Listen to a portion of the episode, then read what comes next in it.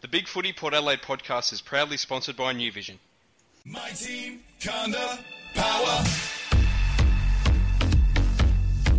I love the power. Power. I love the power. Power. I love the power. Hello and good evening. Welcome to the Port Adelaide preview podcast for the round five match against Geelong. It'll be played on Saturday night at Adelaide Oval. Um, I'm Portia, and joining me, as is regularly the case this week, is Rick. Rick, how are you? How's how's sunny Chicago treating you? It's, it's cold, Portia. It's cold, and it's five thirty in the morning. I'm freaking tired. Oh, oh, how Yeah. cold is this in, in this? Uh, how cold is cold? uh, there's snow on the rooftops and on the floor, and it's zero degrees and it's windy. But today is looking bright. It's going to be seven degrees. Oh, that's all right. Yeah. Is, so is, is it colder wa- than Arctic Park in the middle of winter? Yeah, it's cold. Wow. Okay, fair enough. Well, it gets to like I don't know. Toronto gets to like minus thirty apparently. Oh god, that's awful, isn't it? and uh, I think this gets to like minus ten or fifteen or something. All the locals are, are hating it. They're they're over it. But the sun is shining. This the sun. Oh, the sky's shining. The sun isn't up yet, and uh, yeah, well, hopefully we'll have a clear day and a top of seven. So that will be nice. That will be Get good. out and do something. And you'll get Yeah. your two hours of sunlight or whatever it works out to be. I mean, it's very good. Yeah, Ah, and it looks like it'll, it'll be more sunshine than the Port Adelaide supporters are facing at the moment. Yeah, I mean, we're st- we are 3 1, so it's not 100% doom and gloom, but I think that we've been conditioned for pessimism um, in recent times, so uh, I, I can understand uh, a bit of a freak out. I was a bit annoyed by the weekend's result, but such is life. Um, Did you I was gonna- Did you go? No, I didn't go. No, I've been. yeah, I won't go into it. No, I didn't go. Right. So that was fortunate. Ah, so it's Anzac Day this weekend, which is hooray, really good. Yes. I guess that's Apparent. a big deal Yeah. for, for some teams. I don't know. I suppose it's a big deal for us. I don't know. Well, I mean, as one of the posters um, put in the thread, you know, his grandparents uh, uh, fought in World War Two, and you know, obviously they're not with him anymore. And you know, for for that one individual that made comment, I'm sure there's plenty more where you know he likes to pay the respects to what his uh, what his family done. And I guess I came from a, an immigrant immigrant family, so. Uh, I had a different story. But uh, you know, for those that had a massive influence um, in the wars, you know, I can understand the relevance. And uh, you know, I guess I had a different background in the relevance of the wars. But uh, yeah, I mean, I think it has its place, and I do agree with the one comment though, like comparing footballers playing football to soldiers at war. Yeah. I think takes takes a little bit too far. Yeah, yeah, yeah. I mean, it's okay to talk about football as it got called up. That's sort of in theme, but um, I don't know. Yeah, I'm just Yeah. I'm beginning to beginning to wonder the relevance of Anzac Day. Um, and I, I I know that it is relevant, and I know that you know we talk about Vietnam veterans, and yep, fair enough. Um, but it just sort of it's got to diminish at some point, doesn't it? Until we get in like a really really big war, because the Well, I think like for me, it's my grandparent, my, my grandfather, and I suppose the other side, my grandfather and grandmother, um, that were involved in World War Two to some extent, uh, and they're gone, and I'm I don't know, I'll probably be dead in forty years, right? So that's like a mm-hmm. huge, huge drop. It's sort of like it feels to me like people who say, "Oh, I, my grandparent remembered the Civil War in the United States," like that what that time it was.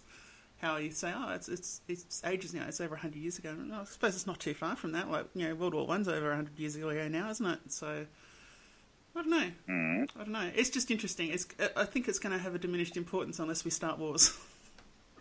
Yeah, well, I, I think the I think the rela or the, the logic is though that um, when we forget that's when we're most likely to have another one. So, Yeah, yeah, as a society, so yeah. hopefully we fair. don't. Ho- hopefully we don't forget. Yeah, yeah, no, that that's fair. I, I just, I don't know. I guess I just wonder. Like when I was a kid, you know, every, every kid had an Anzac grandparent, right? But now, Yeah, I don't know how many of them, how many had a chance to meet them. I don't know. yeah. it's it's it's But- different. But I guess if families share their legacy by telling their story Yeah, and guess. really and really embedding that story Mm. uh, into their family culture, well, that's how it can live on. You and I are obviously different. Like, you know, my father was, you know, was nine. Um, my grandfather, you know, he was in Holland with the Nazis running through Germany. So, Yeah, um, so he had he had to do the opposite and actually hide, you know, because he would have just been murdered. Um, you know, so uh, Yeah. and then and then my father was splintered off with his from his second brother to farms because there was no food. So, you know, they're interesting stories, but it's a completely different story to the guys that came from Australia or other countries and, and fought and represented. Um, you know, but it's still a story to remember. So it's up it's up to all of us in the family to keep those stories and pass them on, so we do remember and we don't forget, so it doesn't get replicated because they're horrible events. Yeah, look, I, I, I do agree, but I don't know. I, I just feel that with the people that were involved in it not around, it is hard to carry that on. Um, and I don't know. That means we're just relying entirely on media, and and uh, unfortunately relying on nationalism. Uh, and I don't think they'll necessarily keep telling a true story when there's not people around to say, "Hey, no, that's bullshit." Yeah, yeah, Uh, mm, that's a worry. that makes sense. Yeah. That makes sense. But uh, I'm glad that we've got Anzac around. We've got a good, from a Port Adelaide perspective, we've got good representation in, in the wards, and uh, it gives the club an opportunity and for the supporters that um, do have a strong passion in it to be able to provide that as a vehicle um, through game day uh, and Anzac round in general to, to support everything. Yes, very much so. All right. Well, look. Um, unless you've got another hot topic you want to talk about, we can go into talking briefly about Geelong in preparation to talk about our team. How's that sound? Well, well, I'm, I'm not depressed. Put it that way. So uh, I'm just tired. So uh, Yeah, don't think I'm depressed. and it's and I'm I'm apartment living at the moment, so it's very dry. So it's made me all nasally. So uh, Yeah. well, I guess the only other hot, the only hot, other hot topic on it is it on your run sheet is is Sam Powell Pepper um, stepping himself out. Have you? Uh, No, I didn't Have put it you on the run sheet because that's what's there to say. It's kind of sensible, really, isn't it? You know. but you know, it makes me wonder though. Has what's has the AFL's Players Association actually um, stepped in and, and spoken on behalf of Sam here? Probably not. I mean, that's pretty. It's pretty weak as Uh, their as their union and or their representative.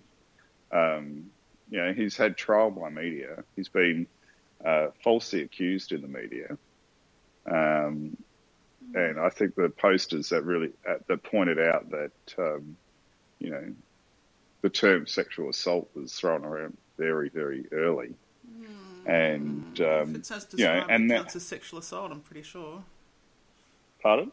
If it, if it's as described, it, I think it counts pretty much as sexual assault, doesn't it? Well, not really, because we don't know. We don't know what the uh, you know, and I, I'm Oh yeah, yeah, sure no, but I'm just they- saying the description that we have heard that sounds like it is sexual assault by the law. So Yeah, but yeah. the, he hasn't. He isn't being prosecuted at by the law. Oh sure, sure. So, well, yeah, well. so, know. so you know, does, he, does he want to put his hand up for that? No, but, but people are protected. people are protected. Oh, are they? if it, well, if this is a criminal case, uh, the name well, would they're be protected in the court, certainly. There's no doubt about that. That's right. But That's right. So he he would have had more protection through the court system than what he does in the open media. yeah, yeah, maybe, maybe. So um, yeah, and I think the AFL, you know, sounds like they haven't really supported Sam too much either. So I mean, all, all we've um, heard at this point is allegations, right? So Yeah. you'd always hear allegations anyway, really, wouldn't you? For an AFL person going up before a court, you'd always hear the allegation. So yeah, but he's he's not in court. hasn't hasn't got him. No, that's what I'm saying. Like, to the police. if he goes to court or not, I mean, you would still have people in general would still hear what the allegation was, and their response to whatever that would be would probably be whatever it would be if he went to court or not. I don't think that's that's changed because there's not a court action in place. Mm. I think he's been hung out to dry a little bit. Yeah, but if you again, if if if this had gone through the police, it would still have got out that oh, such and such is seeing the police, and then the allegation would come out. So it would be in the same situation in as far as public inspection. It's just that currently he's not got a court date hanging over his head. Well, they prob- probably wouldn't have released his name. It would have been Really? a. Uh, You reckon that would have it worked? Considering yeah. how hot the reporters were on Paddy Ryder when he just happened to actually be doing good things. nah, nah, that would have got out for sure. Let, us not be naive, would- Rick. it would have. It would have been uh, a Port Adelaide football player. Yeah, oh, sure, yeah, for a day, and then it would know who it was. Yeah, of course. It would have. Uh, it would have been leaked out in some Yeah, capacity. yeah. So I, I don't, I don't believe there is, is a difference in terms of the public perception of this, but depending on whether he went to court or not. Like you say, he hasn't had a chance to say to prove himself innocent, but good luck with that. How do you do it? Uh, same as how do you prove him guilty? Like it, it's a very long and complicated process. Um, uh, and to be, come out of it and say, "Hey, I'm completely innocent." Well, geez, you'd have to be Andy Dufresne to come out and be like be that confident that you're going to get a result in your favour, wouldn't you? I mean, if he's done, even Yeah. done fifty percent of what's been said, he'd be feeling a bit iffy about his chances. So, So, if he's not in the headspace to play against Geelong, should he be playing for the Magpies? uh, oh, maybe I don't know. Look, it really depends. This is this is where it comes down to. Like, these are the circumstances we don't know about because you know there's only one party involved. Um, that's that's that's what it is. If there's two parties, you probably hear about it. If there's only one, you probably won't. Um, so it's hard to say. Um, we do know he's had a, a difficult background before he joined the AFL, um, and to be in the headspace where he was, you know, out after two a.m. Uh, yeah, I, I don't know. Like maybe he's already in a in a in a bad headspace right now. Who knows? Um, I don't know. Mm. Do you know? I don't know.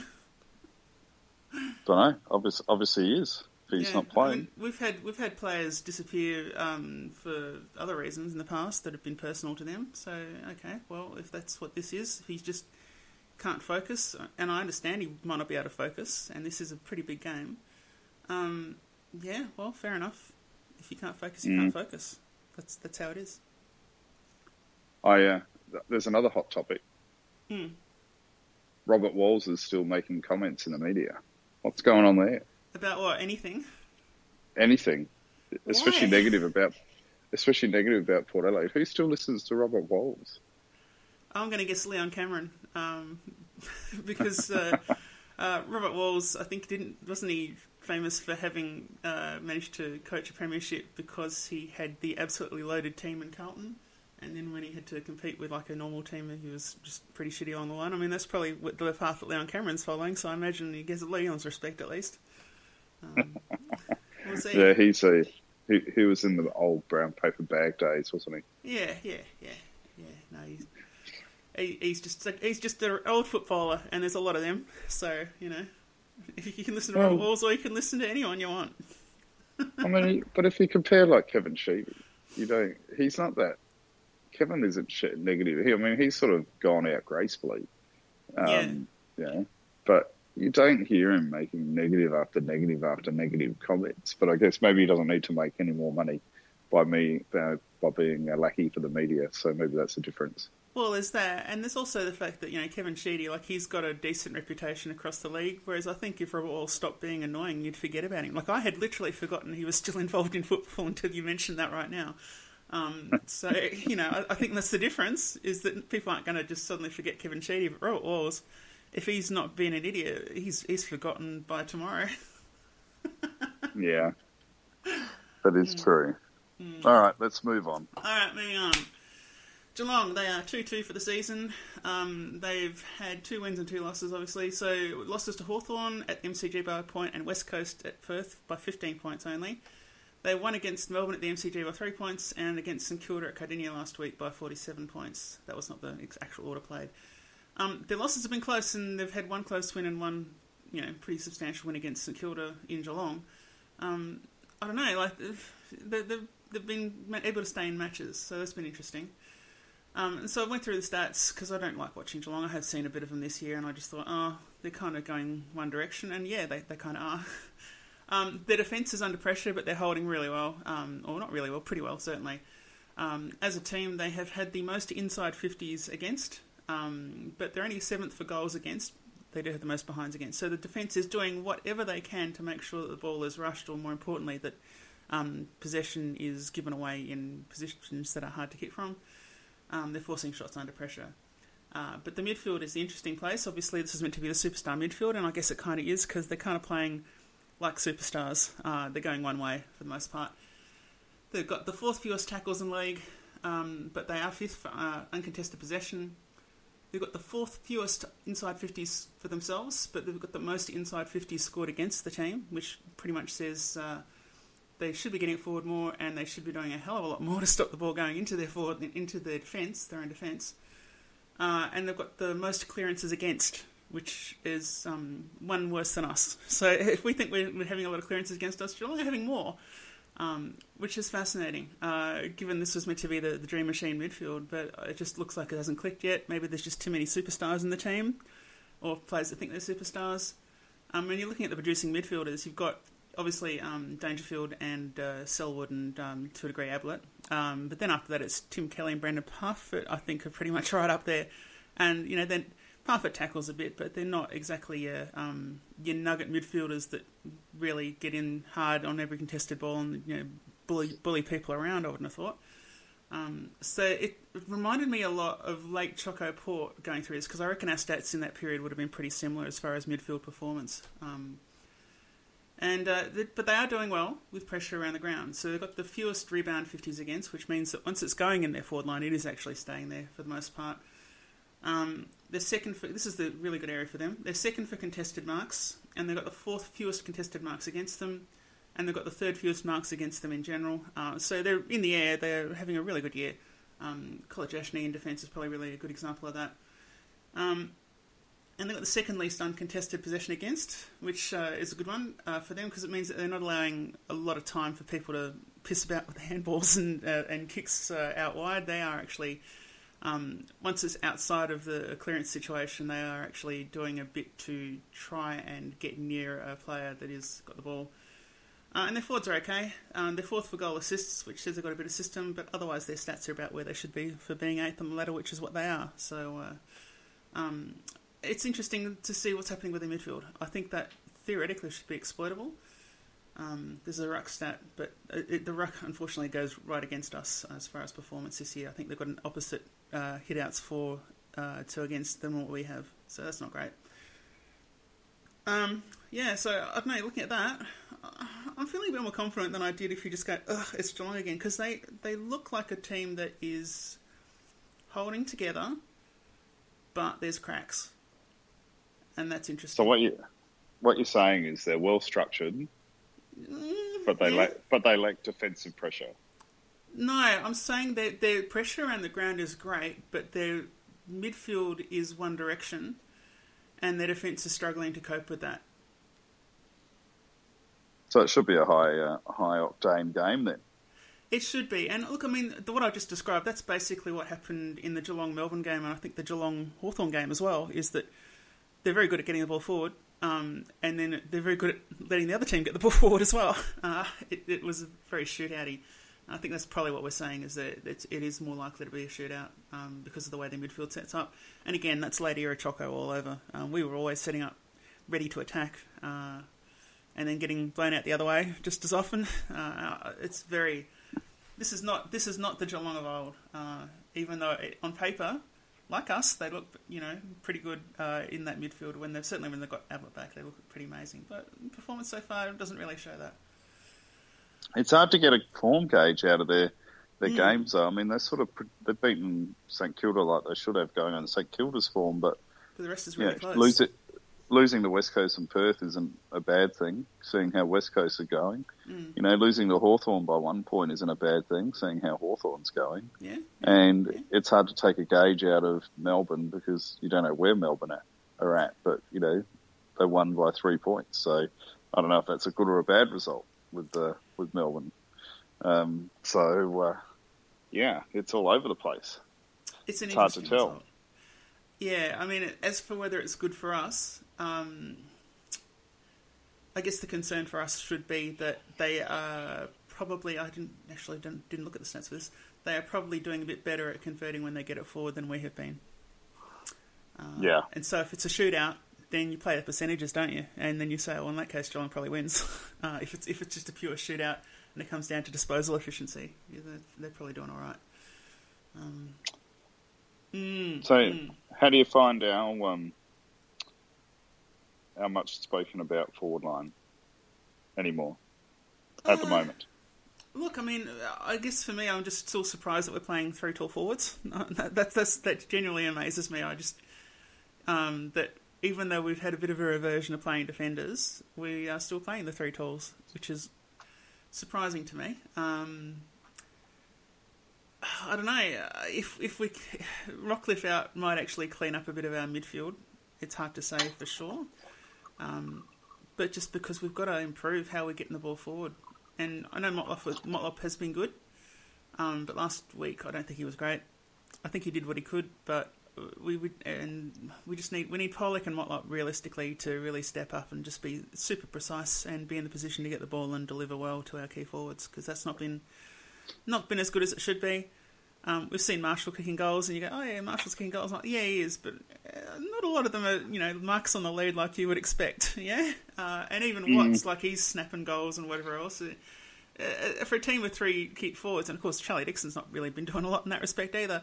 Uh, for a team with three key forwards, you would expect a lot more lead and mark and then set shot goals than we've had. Uh, we've had very few, so that's been interesting. Um, so it's still a work in progress, is- I guess is what I'd say about our forward line.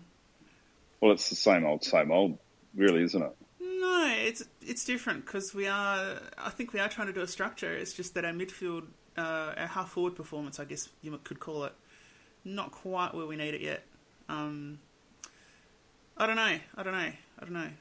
Do you, th- do you think though, with the lack of output Charlie's providing up forward, that Oh. there's more imp- there's more impetus to to potentially play him as the influential ruck person that he seems to be?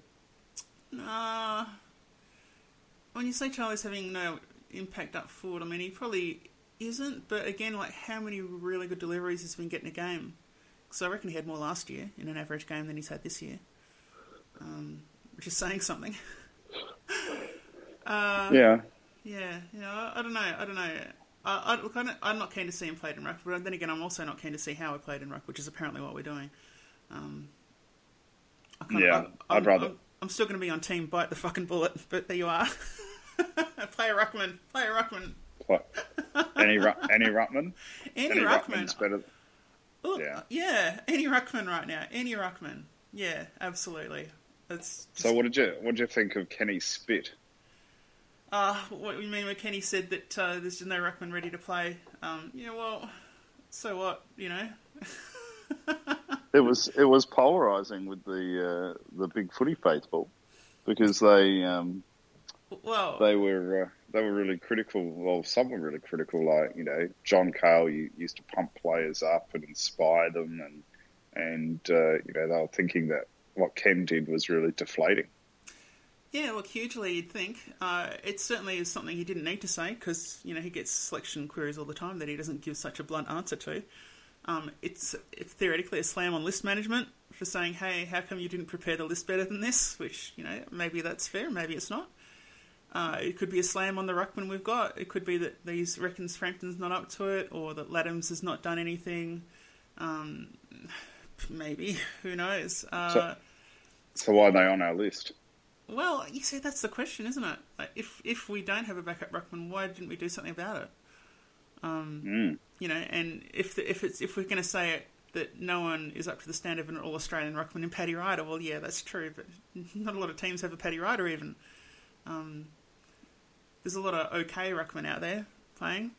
I, I don't know. Oh. we If Jared if Jarrod Witts can get a go, yeah, yeah. And look, I mean, I know that there's an argument to say, yeah, but a ruckman wouldn't have changed the results we've had so far this year. Yeah, maybe, maybe that's right. But uh, it's not about the ruckman. Playing a ruckman isn't about the ruckman. It's about being able to play Dougal Howard in defence and being able to play Charlie Dixon in forward line. Um, that's that's that's what playing a ruckman's about. Um, Yeah. So this this week again, you know, Dougal Howard has been named as our ruckman. Um, well, we're up against two forwards that are pretty close to two metres tall, and he's the only defender we've got that's close to two metres tall. So good luck us. Well, I thought I thought his absence really threw our structure out. Yeah, well, if you heard the commentators once in the preceding games where they talk about, oh, Port's doing holding really solidly with this young, inexperienced defence, they've hardly got 50 games each, you know, or uh, some of them are not even close to that. And that's the oldest thing in football, isn't it? If you've got a young defence, don't unsettle it. Isn't Yeah. that isn't that like you know ancient the knowledge of the ancients that uh, goes back to the origins of football? If you've got a young defence, don't unsettle it for no reason. Yeah, pretty much. Yeah, I mean, it, it was doing so well, and um, you know, they yeah, it was. It's very odd. Um, you know, and it's not like how uh, Frampton, for example, isn't getting possessions around the ground and, and influencing the game. So it's it is quite unusual. It sounds stubborn. It's stubborn, Ken. It's certainly strange. It's certainly strange. Isn't yeah. it? Yeah. Because I'm with you. I'm with you. It does. It's throwing our structures out, and maybe the, the counter argument that I threw up with Dixon is that you know playing in the ruck and having to run around a lot more maybe is inf- affecting his uh, output up forward as well. Who knows? And could it be that our midfield's having to work harder in a different way, and that's uh, and that's sort of affecting them as well, or is that a bit of a cop out for the midfield? Well, look, mean, I think that um, Rockliff's been off par. He's, he's been not great. Um, and I think that we were counting on him coming in and being excellent straight, uh, you know, pretty much straight away. Uh, and certainly by this point, like round four, obviously the reason why he's dropped this week, because he's been dropped this week, is um, that we expected he would be okay by now, and he's not.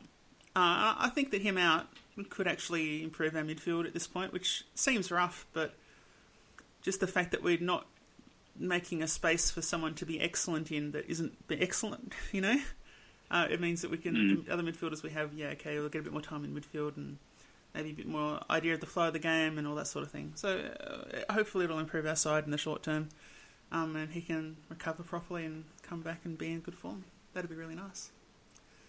So, anyway, I digress. I won't bring. I won't ask that question just yet. I'm sure it will come up shortly.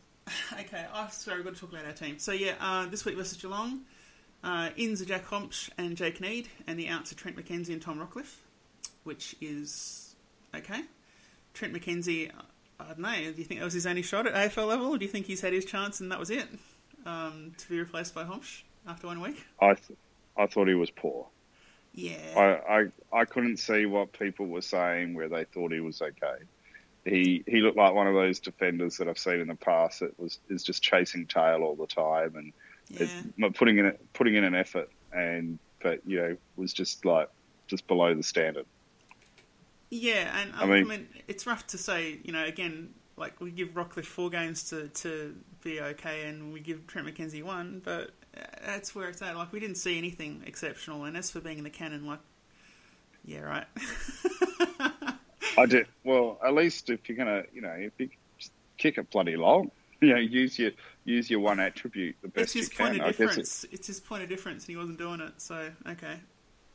no. So Hmm. there was there was nothing, but obviously he's just following the coach's instructions, which were probably Oh, yeah. don't don't kick it long. Never don't use your best skill set. You know, we there's no structure for that. So, you know, but I mean, yeah, he he just looked like a 190 centimeter plotter. No offense. I mean, Yeah, he could do guy. ten. To, Yeah.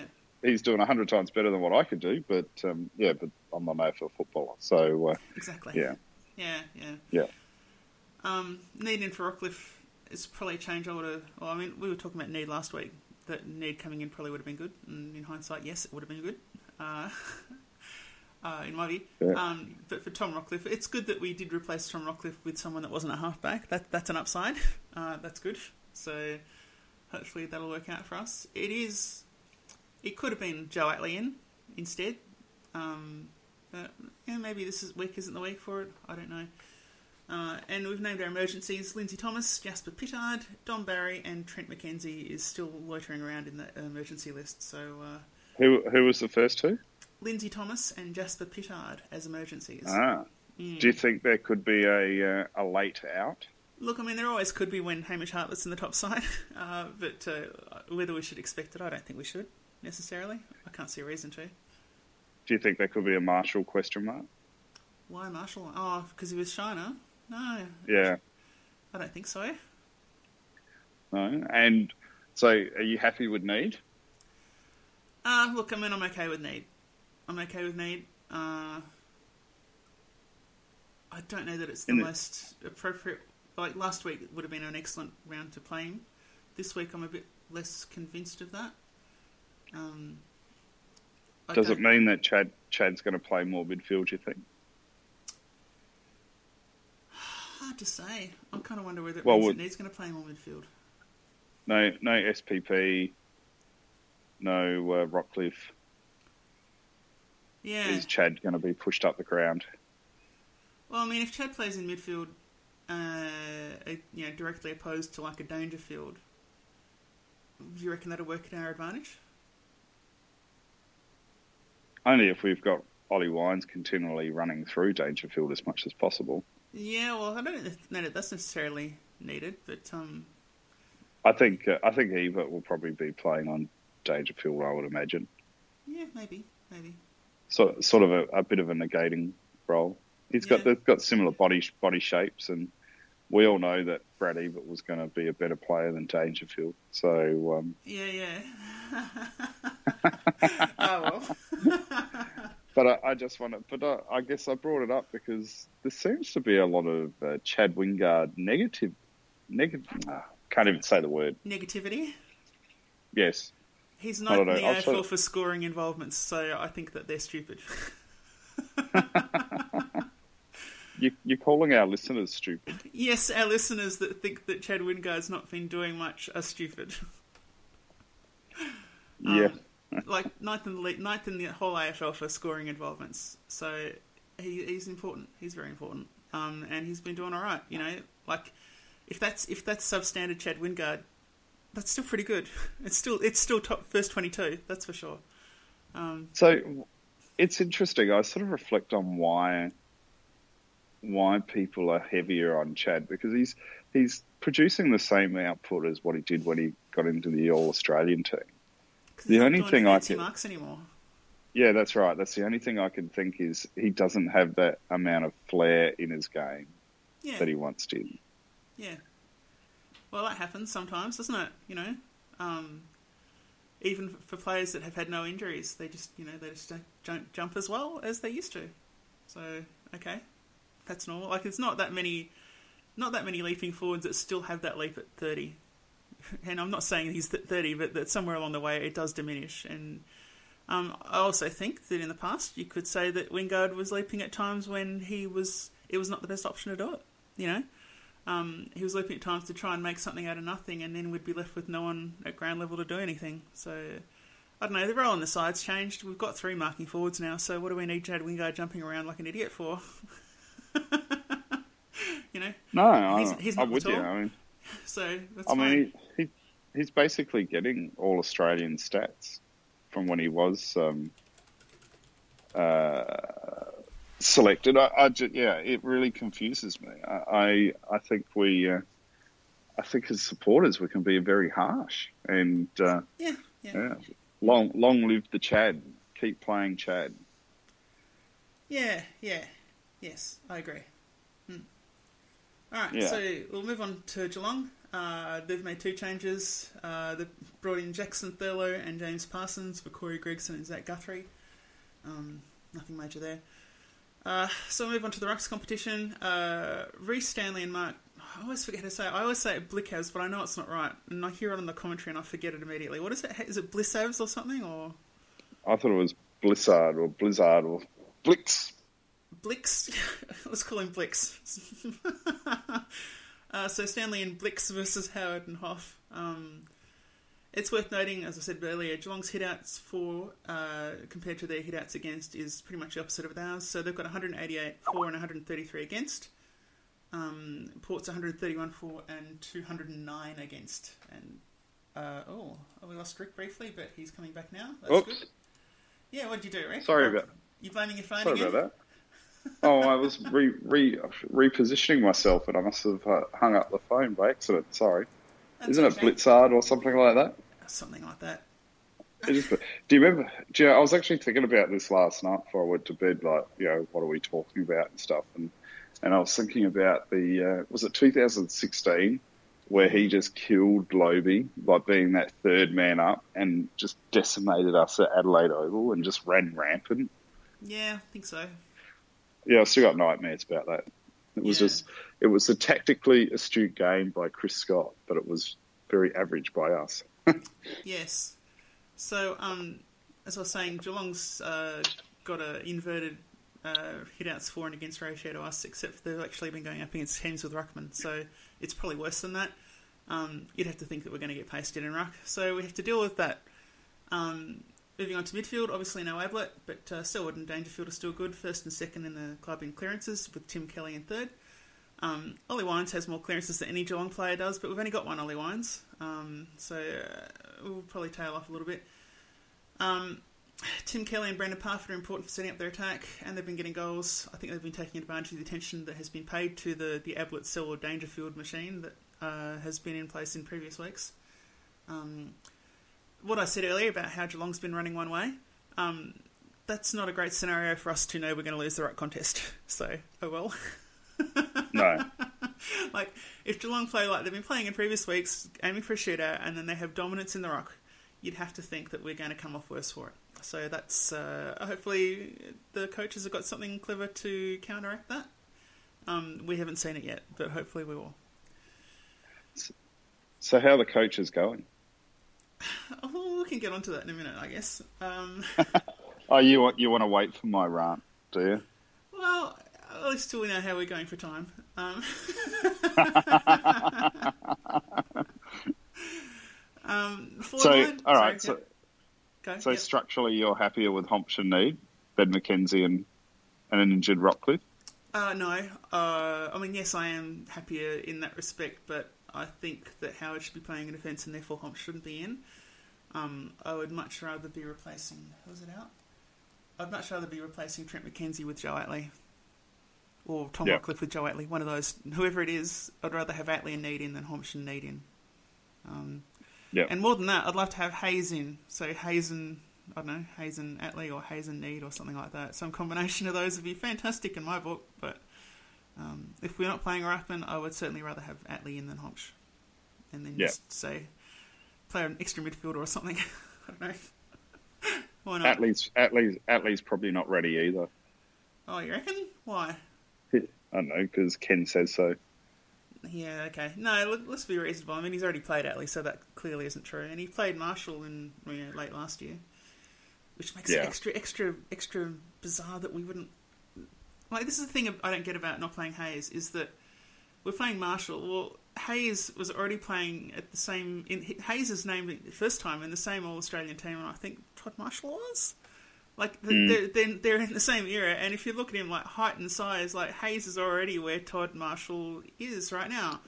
So if it's physical development, like yeah, Hayes is probably going to be a, a, a have a stronger frame than um, Marshall will long term. But I don't know. There's like if you can make a case for Marshall, I just don't know how much, much weaker the case for Hayes could possibly be.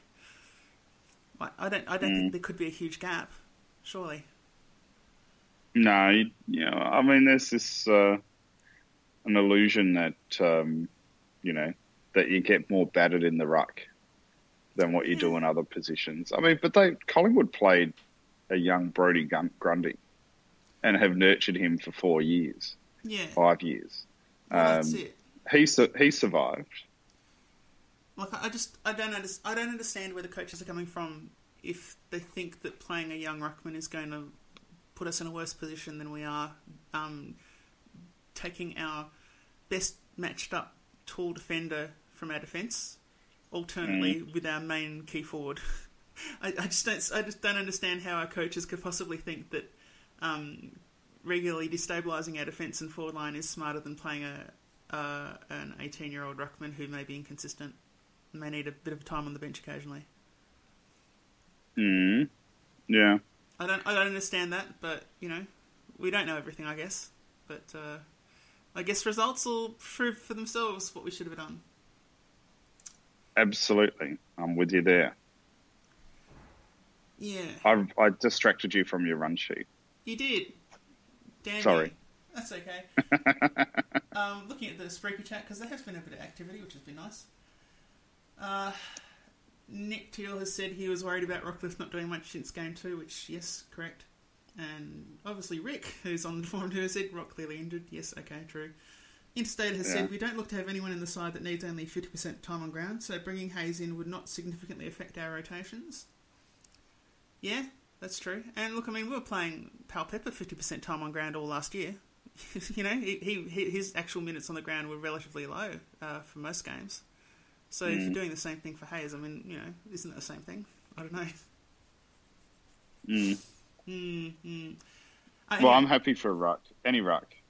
Um, yeah, oh yeah, anyone. I mean, Hayes would be a good one for me because I, I like him. But um, Frampton, yeah, look, just get him a go and say, okay, here it is, here's your shot. It's not ideal situations, but you've been waiting four years for an ideal situation, so how about you go and have a crack? No.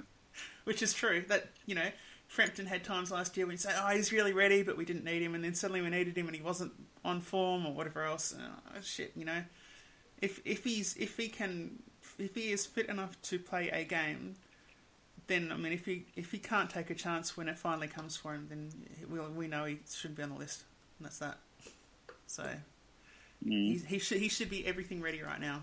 Um, and if he's not perfect, well, okay, we deal with it. But apparently we don't. Apparently we just destabilise that at young defence. Well, you think you think. well, but our, our young defence was doing so well. Yeah, And- and, not least because Howard is tall enough and fast enough to keep up with the young athletic tools that are close to two meters tall. Uh, You know, that, that was a that was- that was a not that was a key part of it. Like, if you what he did on um, uh, Buddy Franklin, how would you feel about having Hombsch lining up on Buddy Franklin? I never, not in a million years. Thank you very much. No, no No, he wouldn't keep up in pace. He wouldn't keep up in terms of spoiling capacity. He wouldn't keep up in a lot of regards, and I think that's just what we're doing to our defence when we play Howard and Ruck. Uh, and as as a Well- ruckman, Howard, what, what's his impact? Is it great? the um, you know what? Uh, I guess I, I was on the treadmill running yesterday, and uh, there was obviously America's the mecca of sports commentary, Yeah, yeah, and one of the experts was talking about, you know, does the NBA still need LeBron James? And and then he shifted to he would rather this guy would rather watch Ben Simmons from Philadelphia um, than LeBron James now because he's so exciting and is statistically his first season is now better than LeBron's first season and all this sort of stuff. Um, where I'm going with this is, as a spectator, Dougal Howard as a defender was very, very exciting for me. And yeah, it made it made me want to watch the game. Like Dougal up against Buddy, even though Buddy kicked four goals, was Yeah. exciting because I thought he did amazing. And Dougal playing in ruck just doesn't do it for me. you know, and so it's like um, it's like telling Ben Simmons to be point guard, even though the guy's so freaking good, he probably could.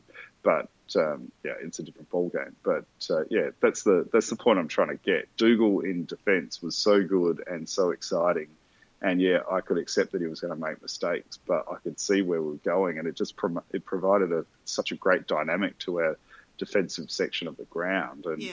we just and it is we just it's created such a legacy hole um, by not having him in there.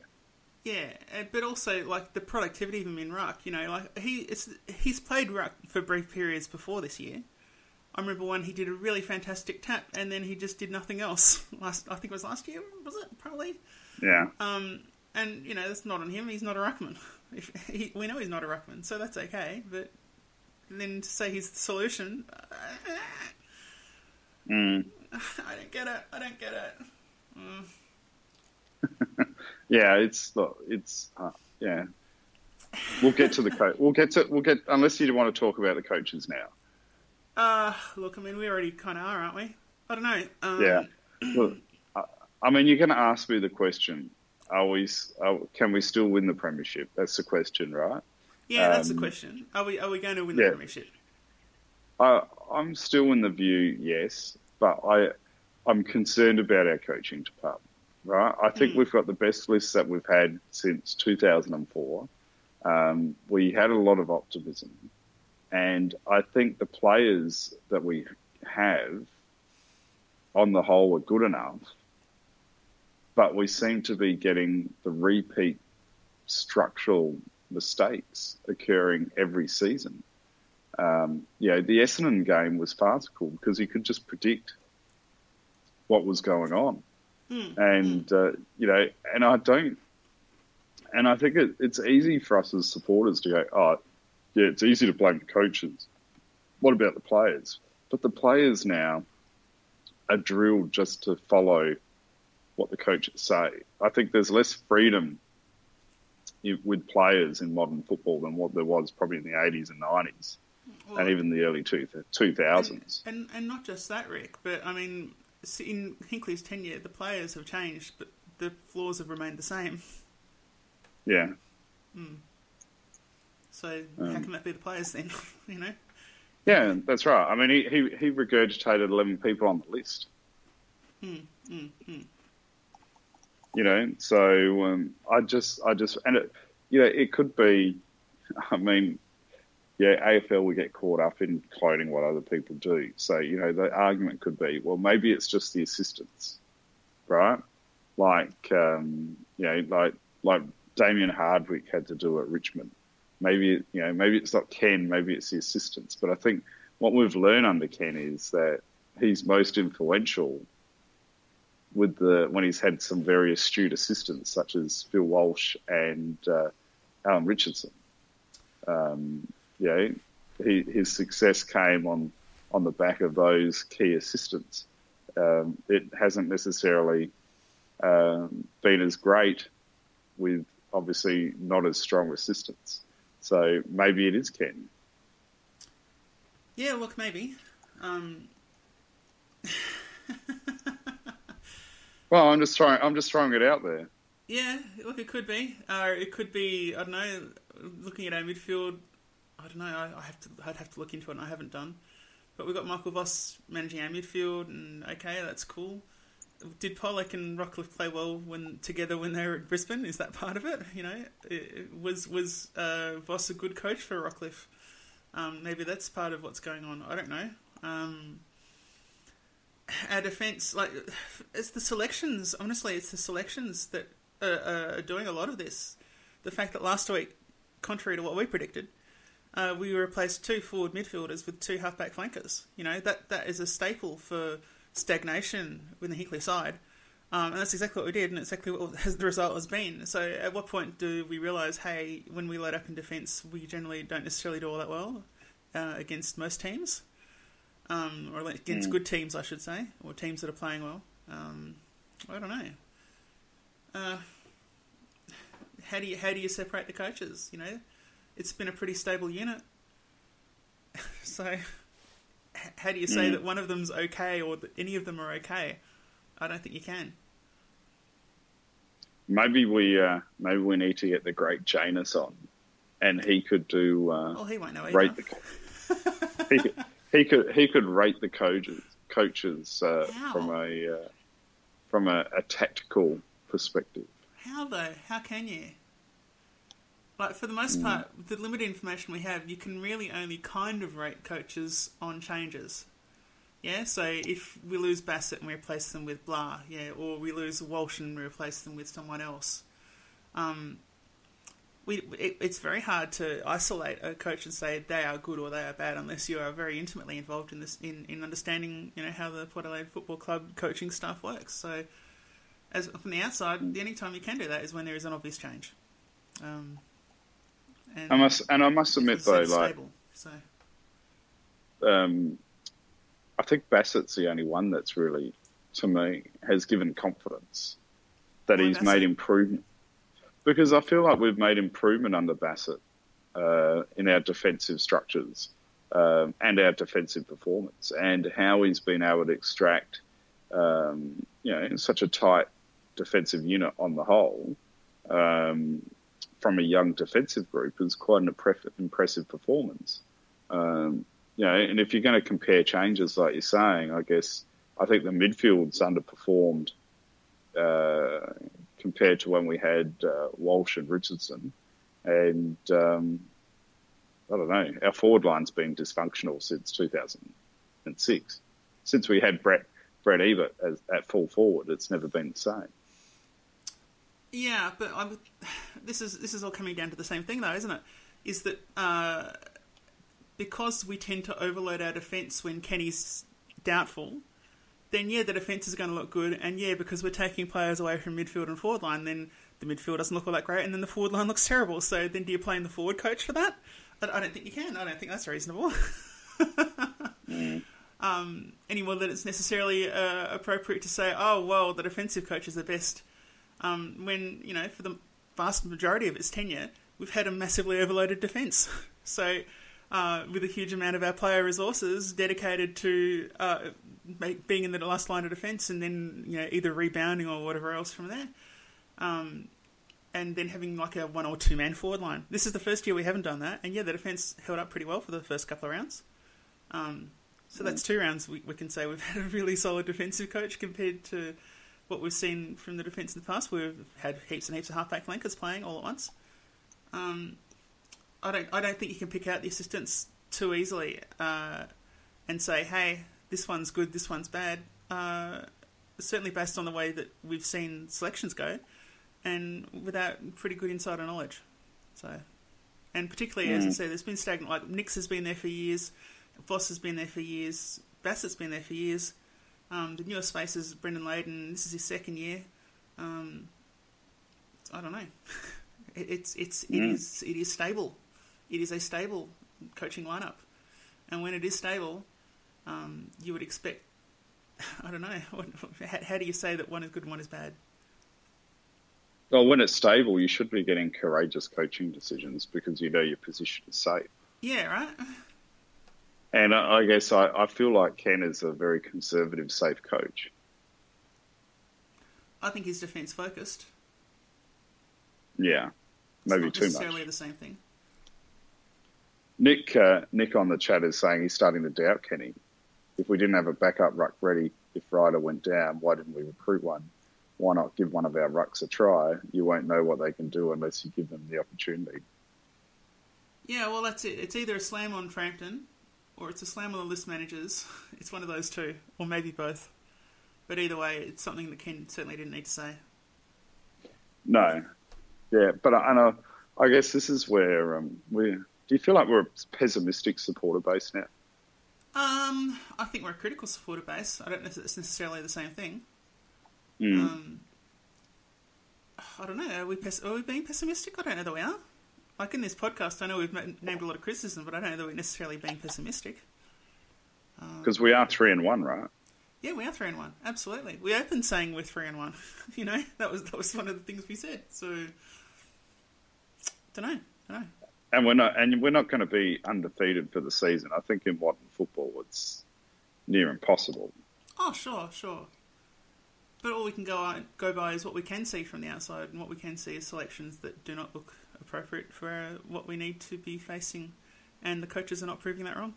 You know, we're not when when old logic because we're using old logic here. We're not we're not cutting edge, are we? And big footy supporters, uh, even though Jonas probably thinks he is, we're not we're not cutting edge. You know, um, we're mostly going on on older information. So when older information says we should be doing this or that, we do something different and it doesn't work. Well, I don't know, and and and it, it obviously didn't work to old knowledge. Then either you've got a coach that's trying something out, um, and it's failing, and they keep doing it.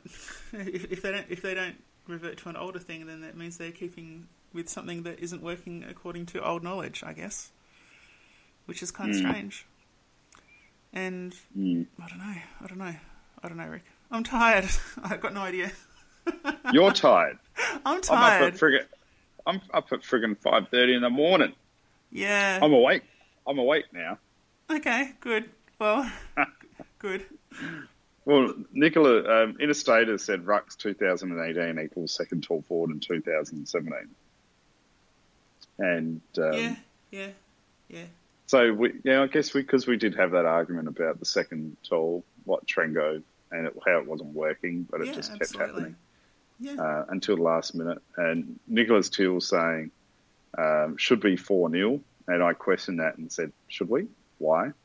And uh, we should have won against Essendon. We got lucky against the Lions when all uh, when we all expected to be a pushover, and Sydney was a well fought match. I guess why is it that we've can two years in a row we've been able to deliver that intensity, physicality, to beat Sydney, and then it drops off so quickly? Why can't that be the benchmark that we continue to perform at? Uh, I would say, uh, I mean, this is something that happens when you're a, a more settled side. Is that, and, and you're a side that does opposition research, is that when you're up against a team that has a lot of known factors, like Sydney does. You know, Sydney's been up at the top for ages. We've seen their best. They've pulled it out at various times, and we've seen their consistency. And a consistent side is a side that can be predicted to some extent. Where Brisbane, I suppose, might have caught us out is the fact that they are so inconsistent. We don't know what their best is, and we certainly don't know what their, their best best is over four quarters. So it's much harder to predict and it's much harder to plan for. And with the young side, particularly, the difference between the best and the worst is uh, much more extreme than, again, in the Sydney side, where the difference between best and worst, because of their consistency, it's not necessarily all that large. Um, so, so I think that we just. Um, it's the same problem we used to have with North Melbourne when we were good you know, back in the 2000s. And North Melbourne just kept on going up against us and ripping us up because they, at that time, they were a team that was very much built to take apart settled sides, and those were the teams they'd beat, and then they'd go up against um, a, a team that was just a bunch of young guys having a crack, or that were a bit chaotic in how they attacked and played, and then they'd lose. You know, it's just one of those things in football, I think, to a large extent. So Brisbane, I kind of can cop that one, um, and if we'd lost that one, yeah, okay, fair enough. But Essendon, they're a bit more settled than Brisbane are, and they're not that young. Um, I think we, we knew what was going to happen, and in the first play last week, that first play with Robbie Gray bombing it forward from a centre clearance, which was one of the things we said shouldn't happen. Um, we didn't pressure the ball coming out of defence, which is another thing we said we couldn't allow to happen, and then they kicked it directly to one of the tall marking forwards, which we said was the, the main route avenue to attack and we needed to man up properly on. Like, that was the first play last week. Um, the Essendon game, like the Brisbane game, okay, that happens, but that Bris- the Essendon game, that was a coaching loss in my view. Um, Yeah, yeah, I think so. I'm with you. I like to pick on the coaches, though. I think they get away with a lot. oh, I don't know about Macca, that. they do. Macca's always been a big one. Mac Macca's always like, can't blame the coaches. It's the players. They're the ones out there. They're the ones that perform. You know, it's a cop out to blame the coaches. I agree with um, that. I don't think so either. And we could take pot shots at Macca because he's not uh, he's not on the show now. So Yeah, um, yeah, he he abandoned us. He ditched us. yeah, boo. Boo, Macca. But still go to Soto's and boo him. Yeah.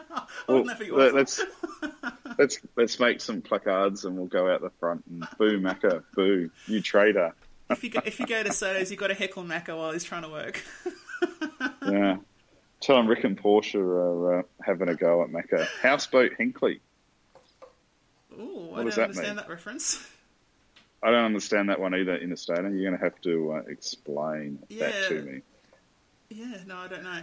Uh, look, I'll just wrap up the, the more formal parts of this quickly. We'll just breeze through it because we have spent a lot of time talking about things that are off the run sheet, Rick. It's your fault.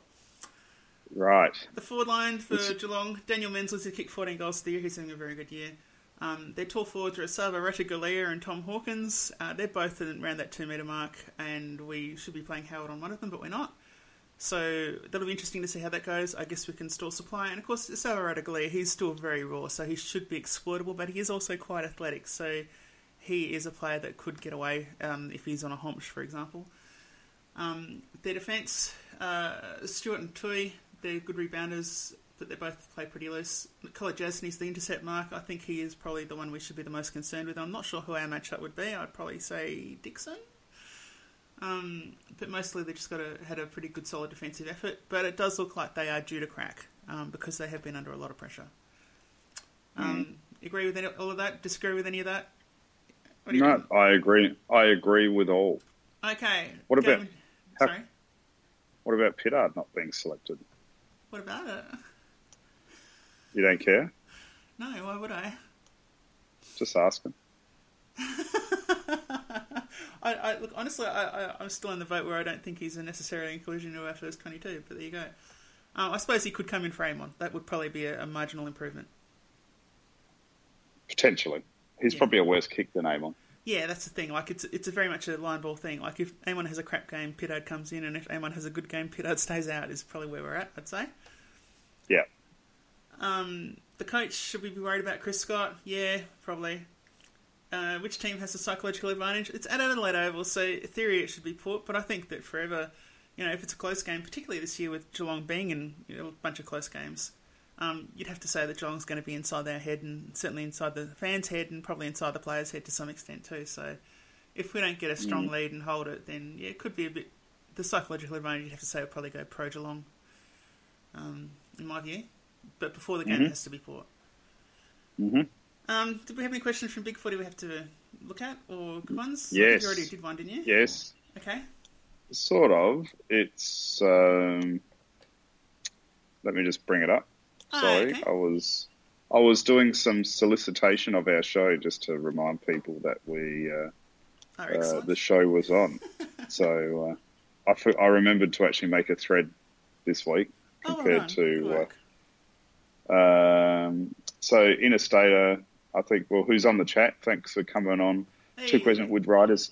With Ryder's injury and our other rucks not ready, what are our realistic expectations for this year? And two, do you see any of our players retiring at the end of 2018? Good question. Ooh, Port players retiring.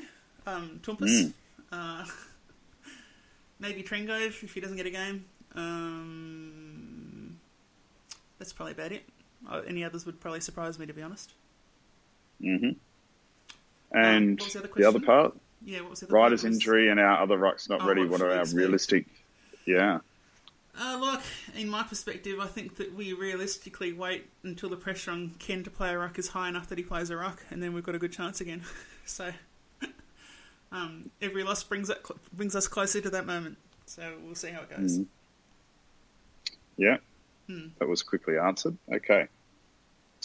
Uh, statement 1954 said that he believes there's going to be a piece in the Port Augusta paper re his two great uncles who were killed in consecutive Oh, days on the beach oh, right. and later days on the Kokoda tract track conflict. So um, I guess 1954 is a prime example of what we we're talking about at the beginning of of how Anzac Day has a greater influence in their life and uh, part of their remembrance and uh, and respect. And yeah, yeah, it's uh, people people like him that need to keep uh, keep his ancestors' uh, actions alive for everybody to remember.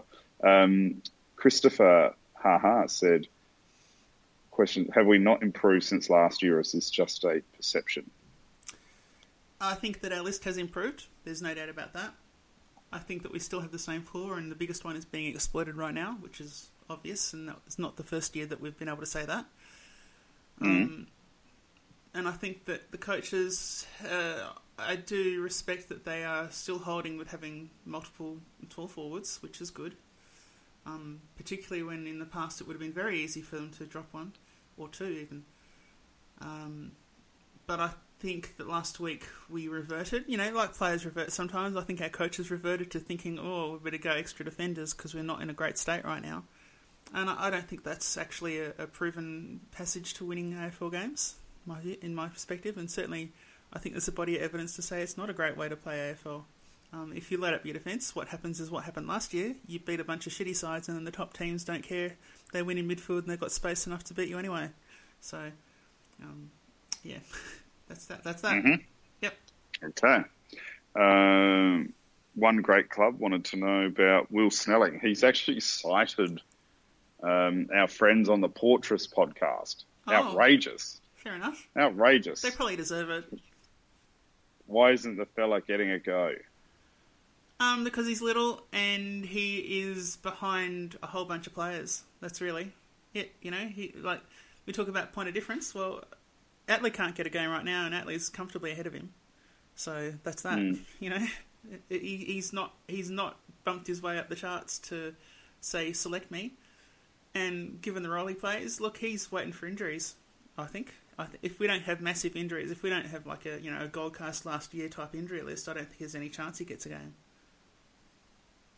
Um, Charcoal Daddy said, "What are the thoughts of the last post at every game?"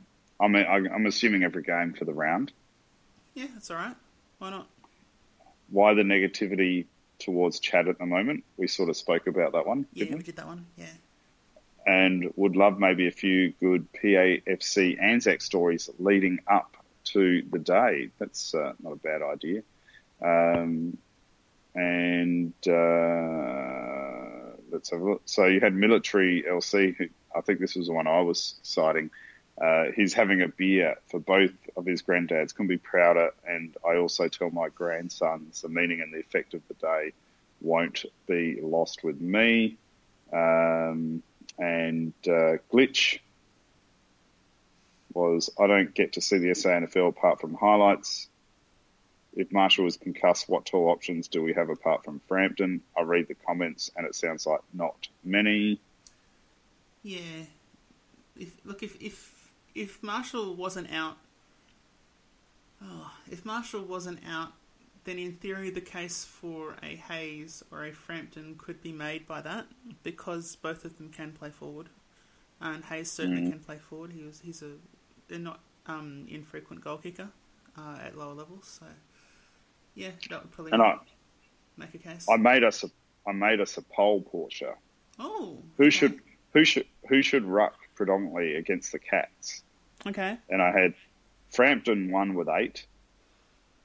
Dixon, no, sorry, Howard got second with seven, and Sam Gray, Nick, was third with five votes.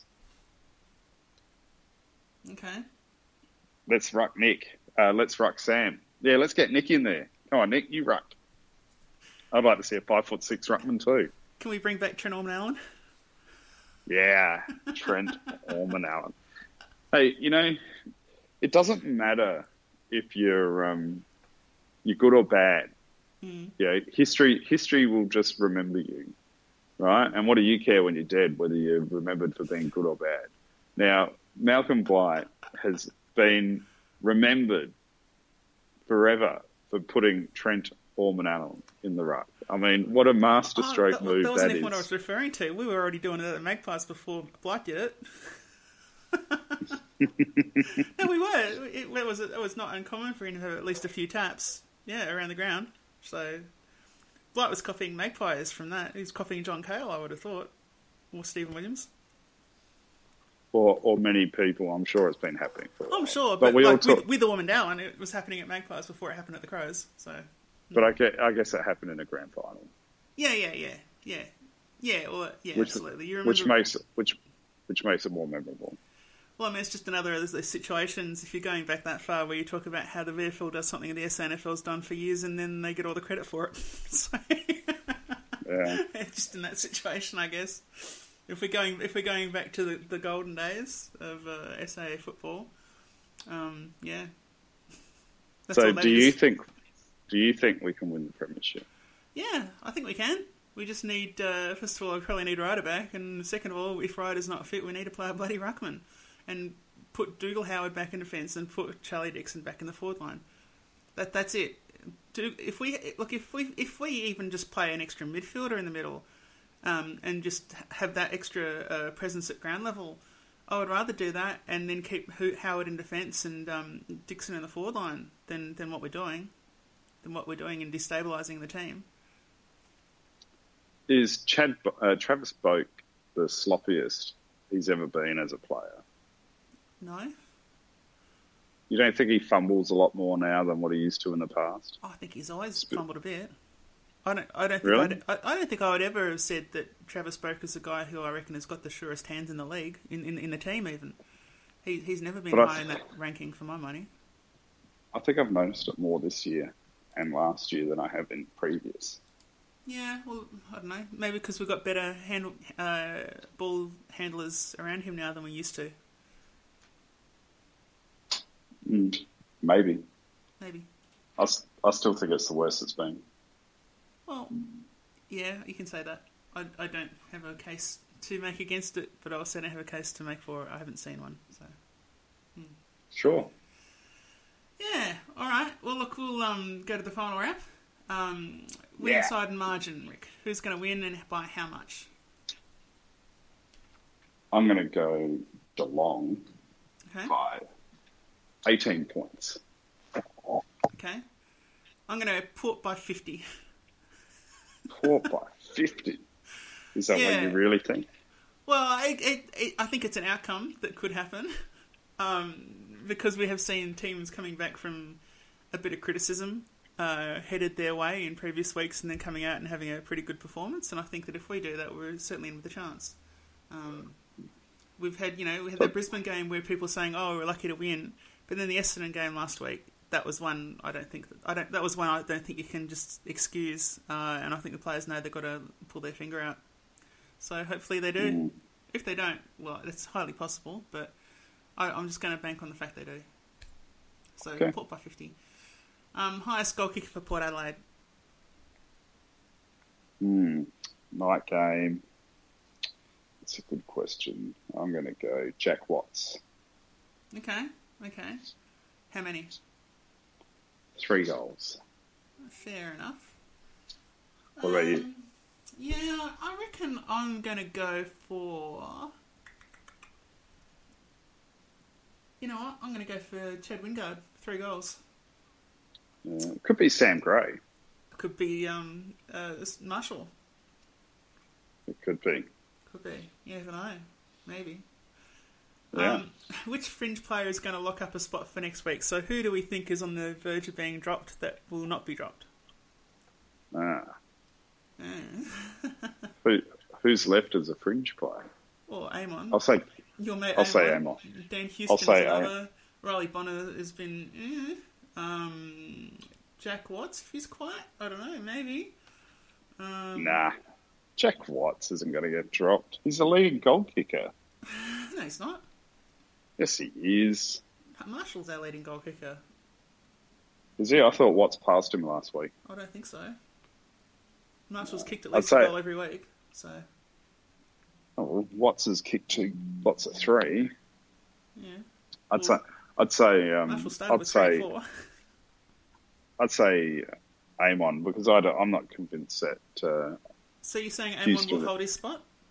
yes, Okay, interesting. especially if Port win by 50, Portia. Yeah, yeah. Well, that's why I'm thinking it's unusual because if Port, if Port, if sorry, if Geelong win, then I would have thought. You, oh, look, if let me put it this way, and I'll put it as a challenge. If Geelong win, I don't want to hear you saying that we need to drop Amon.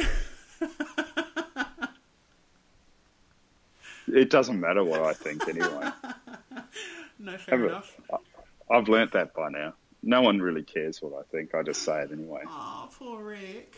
Um, um, I'm going to say Riley Bonner's going to lift, and he's going to do enough to hang on to his spot with the, the looming possible return of uh, Jasper Pittard.